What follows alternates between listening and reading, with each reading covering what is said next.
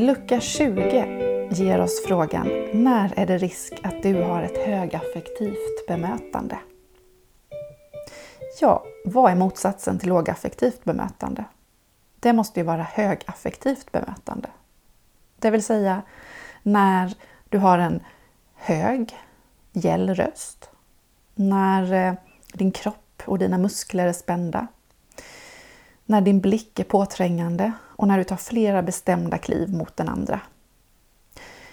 Men jag skulle också vilja säga att eh, det är när du avfärdar den andres känsla, när du ställer ultimatum, när du nedvärderar den andres existens, när du pressar vidare.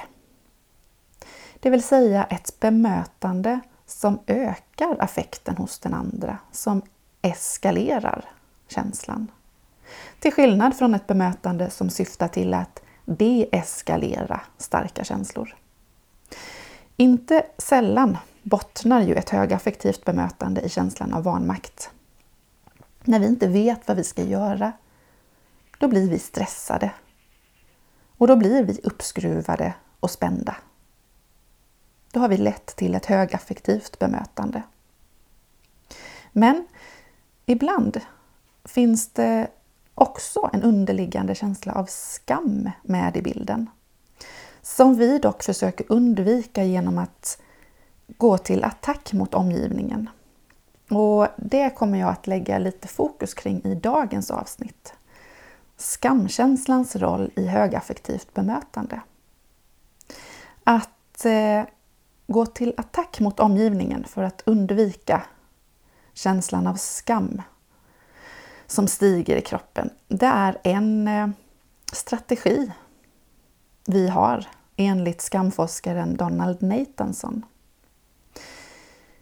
I hans modell som kallas skamkompassen så ser vi också att eh, andra strategier för att undvika skamkänslan är att gå till attack mot oss själva, självdestruktivt beteende, att eh, dra oss undan, undvika saker och ting, eller att vi bedövar känslan med något annat. Vi äter mycket, vi jobbar mycket, etc. Så vi kan ju konstatera att bakom utmanande beteenden, för det är ju precis vad dessa beteenden är, så finns det hög risk att det finns känslor av skam. Och det ser vi också ofta när vi analyserar situationer som har utlöst ett affektpåslag hos den andra.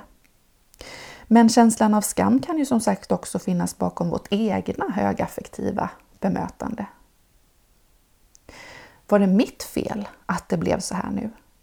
Var det jag som satte ett överkrav? Missbedömde jag situationen? Svaret på de här frågorna vill jag till varje pris undvika. Så jag säger att du ska sluta tjafsa. Nu blir det antingen eller. Det här har du inte rätt till. Nu kommer du igen. Vikten av självkännedom blir återigen en av nycklarna till lågaffektivt bemötande. Och min fråga till dig blir När är det risk att du har ett högaffektivt bemötande?